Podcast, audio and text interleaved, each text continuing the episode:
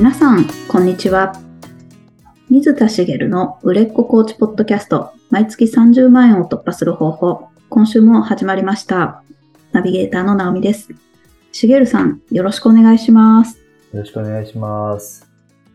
私が今使ってるオフィスで、あの、モニター、ディスプレイが借りられるんですね。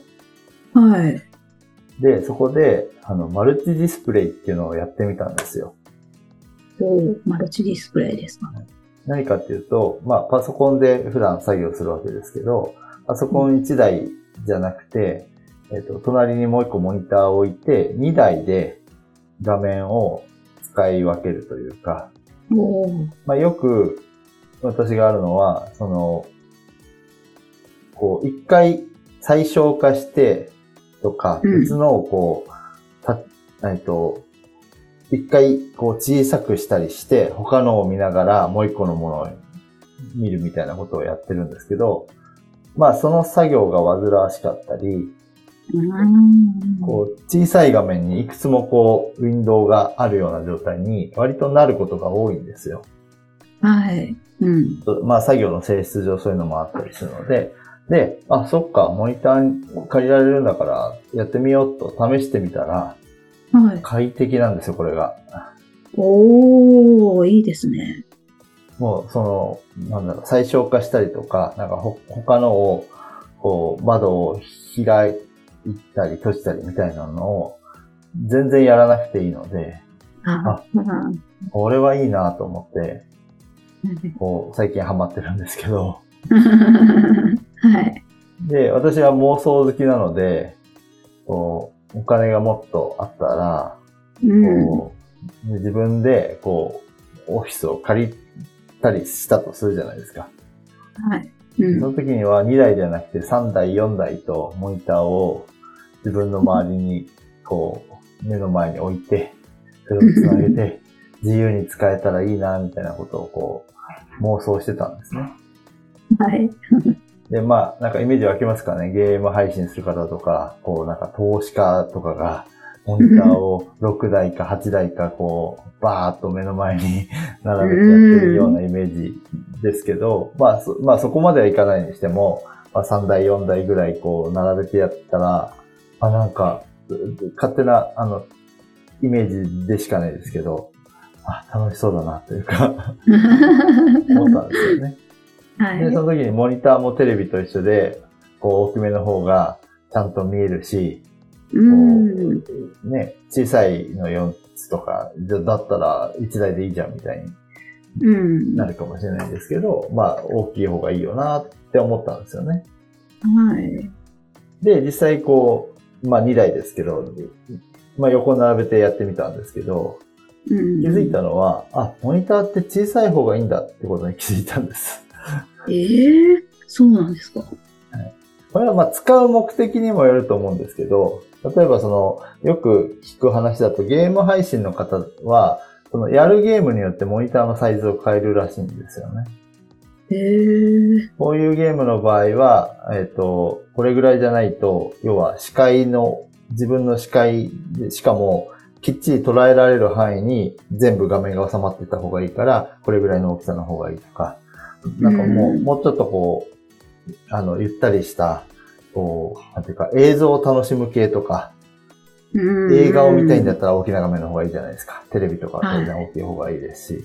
っていう、その、まあ、自分の環境やら使う目的によって変わるんですけど、私はそんなにね、そんあの、要はパソコンの通常の作業をしたいっていうぐらいなんですけど、でもやっぱり1台より2台の方がいいなってのは分かったんですよね。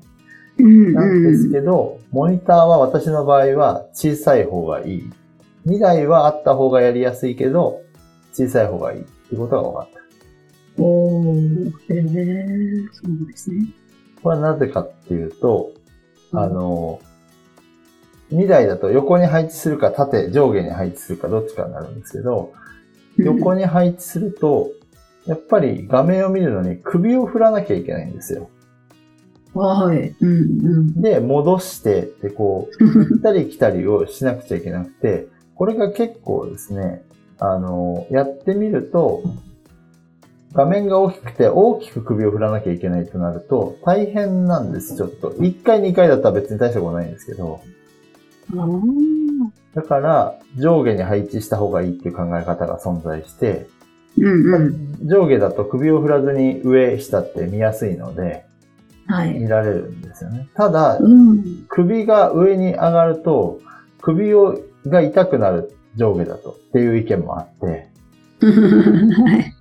左右でも上下でも首問題が出てくるんですよ。あ、そうなんですね。それを気づいたんです、自分でも。おーモニター大きいと、要は自分の目の前のモニターがまず大きいと、隣に置くモニターがすでにだいぶ離れた位置になるじゃないですか。うんうん。で、隣のモニターの端っこが、隣のモニターが大きかったらさらに遠くなるわけですよね。ああ、そうですね。だから、適度なサイズ、その、なんだろうな、タブレット2台とかだと、どっちにしろ、えもともと達成したいのは、見やすくしたいのもあるのに、小さすぎるっていうのがあるので、まあ、20インチぐらいのモニター、うんうんよく見ると27インチとか32インチとかってのも出てくるんですけど、そんなに大きくなくてよくて20インチちょっとの小さめのモニターで十分だなっていうのがわ分かったんですね。うん私の作業内容だと。うんうんで、えっと、まあ、何が言いたいかっていうと、これは実際に使ってみたから分かったことじゃないですか。うんそうですよね。はい。まあ、ネットで調べてもその首問題は出てくるんですけど、実体験として先に気づけたわけです、それに。そうですね。はい。あ、モニター大きすぎるのは絶対ダメだなと思ったんですね。夢で描いていた世界は夢でしかなかったというか。なるほど。うん。まあ、大きなモニターでやってる人は失敗したと思ってる人もいれば、目的があってやってる人もいるんだとは思うんですけど、うんうん。私の場合で言うと、そんなに大きくなくていいんだなと。もし3台、4台導入したいとしても、全部小さいサイズで3台、4台。あるいは、大きなサイズで画面分割してそれを実現するか。はい。うん。みたいなことでいいってことが分かったんですよね。これはなぜかというと、実際に使ってみたからああ、なるほど。うん。で、もう一つちょっとお話をしたいんですけど、あの、先日、あの、秋祭り、早くも秋祭りを私の家の、まあ、隣駅にあるお祭りなんですけど、やっててですね、はい。行ってきたんですよ。うん。で、実は去年も行ったんですよ。はい、はい。で、去年も、ああ、あるんだと思って行ったんですけど、なんかこう、おみこしをいろんな町内で、あの、をを回って、しかも、その、なんていうんですかね、その自治会ごとに、おみこしを何台も持ってる地域なんですね。えー、はい。で、そのいろんなところで縁日をやってたりするんで、行ってみて、去年の場合は、行ってみて、いろいろと回りながら、現地で、あ、メインの会場の神社があるってことを知ったんですよ。で、お昼ご飯食べた後に、その神社に行ってみたんですね。はい。そしたら人混みで身動きが取れなかったんです。へえ。で、今年、先日行った時はもう知ってたので、まあ、うん午前中なら空いてるだろうと思って、あの、うんうんまあ、ダイレクトにそこに行ったわけです。おー。そしたら案の定楽しめて、まあ、それなりに混んではいるけど、まあ、屋台がずらっと並んでるんですけど、その屋台も、そうですね、まあ、す数人待てばすぐ帰るぐらい。前は、あの、通り抜けすら大変だったんですよ、本当に。えー。イメージとしては満員電車の中で車両を変えるぐらい大変でした。うわー、そうですか。ほぼ不可能なぐらい動くのが大変で、まあ、ちょっと入って、金魚すくいだけやって出てきたんですけど、はい。まあ、これも、ああ、もうあそこ混んでるんだなっていうのもそうだし、そこがメインの会場だっていうことも、あ、これはですね、あの前提として、なんかホームページが分かりづらくてですね、うんうん。あの、そこでそんな屋台がたくさん並んでいて、縁日がいっぱいあってみたいなのは、あの、あんまり表示されてないんですよ。うんうん。で、他で出してる縁日の情報は、なんかこう、ちょっとした駐車場でやってたりするので、あの、通常の使い方じゃないので出てるんですね。はい。でメインのところの話はほとんど書かれてないんです。おみこしの出 出発地点と終着地点でしかない。けど、要はその神社が中心のお祭りなので、うんそこ、が、こう、メインだっていうことに、行かなきゃ気づきづらいものだったんですよ。はい。だからうん去年は気づかなかったし、今年は知ってるからダイレクトに行けて、そこだけでことが足りるので、他は行かずに帰ってきたんですけど、これも実際に行ってみたから分かって、まあ今年改善できたことじゃないですか。はい。うん。何が言いたいかっていうと、実際にやってみるって大事だよっていうお話を 今日はしたかったと。ああ、本当ですね。うん。で、えっと、まあ、あの、まあ、コーチングとか、そのビジネスという視点で、まあ、ちょこっとだけお話を続けると、まあ、言いたいのは、これってどうなのかなと思ったことは、とりあえず手を出してやってみましょうっていうことなんですね。うんうん。どうなのかなっていうのは疑問に思ったこととか、これちょっと興味あるなって思った些細なことです。はい。うん。そういったものって日頃、こう、やらずに終わることが多いじゃないですか。はい。マルチディスプレイやってみようかなってまでいかずに、あ、ああいう使い方できるんだ、へーって終わりません？ああ、そうです、そうです。はい。で、家だと確かにモニターもう一台買ってくるとかって大変ですけど、私はたまたまタダで借りられる環境が目の前にあったにもかかわらず今まで数年間やってこなかったんですよ。おー、はい。それを最近やってみて、もっと前にやっときゃよかったなと思ったわけですけど、で、やったからこそ気づけたこともあるし、うん。で、そういうことをやってみましょうってことなんですけど、まあ、そのマルチディスプレイができたからって、そのまあ、作業効率は若干上がると思うんですけど、ビジネス的に劇的に変化はしないですよね。うん、うん。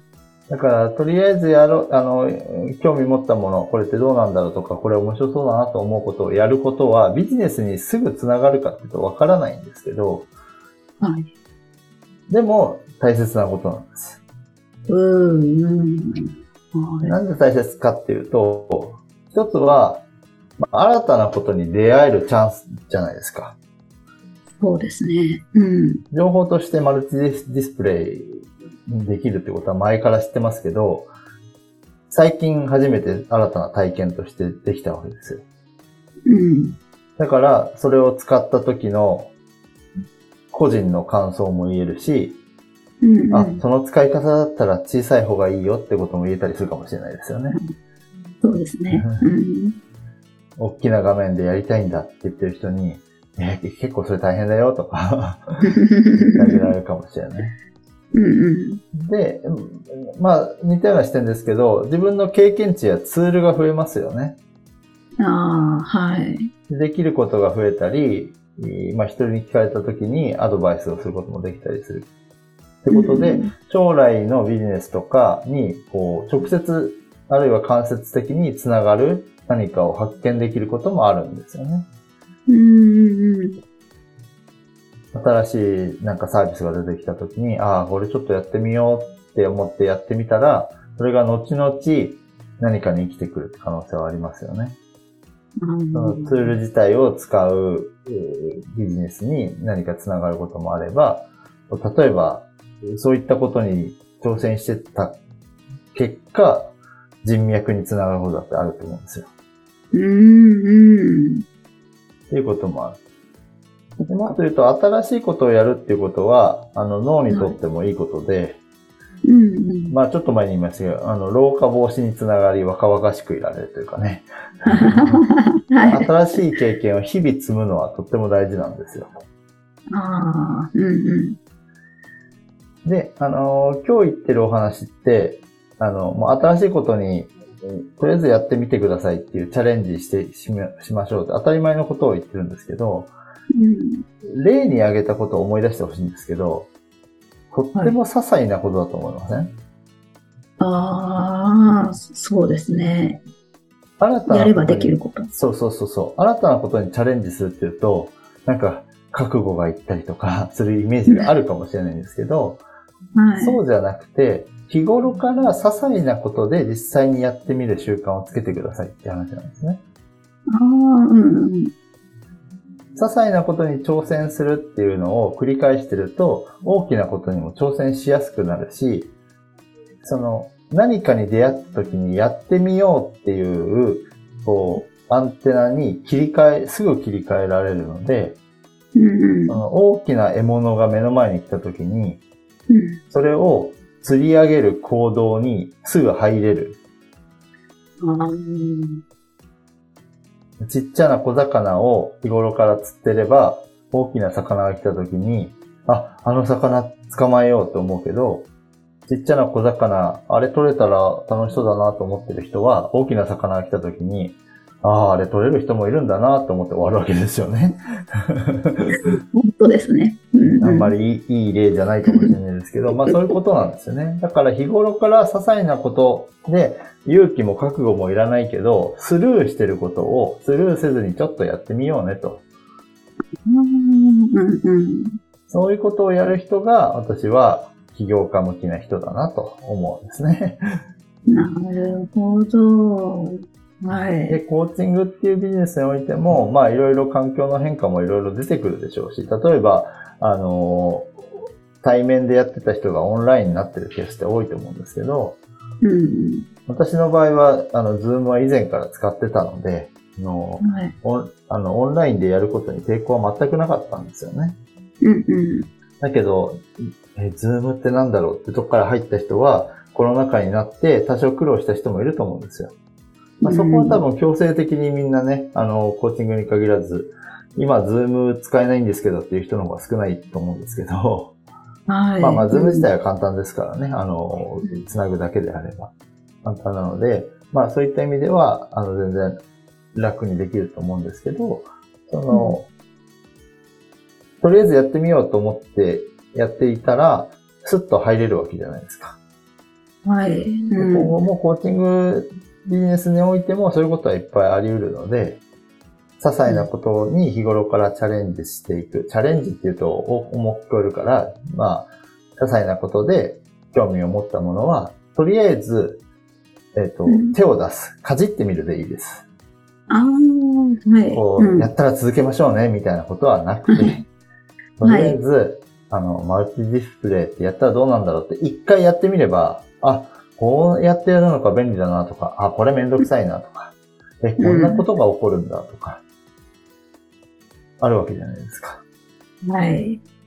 そういうことがわかる。その体験をするっていうのが大事なので、うんうん。ぜひそのスルーしないで、些細なことに、とりあえず手を出してみる。とりあえずやるだけやってみましょううんということが大事ですよというお話です。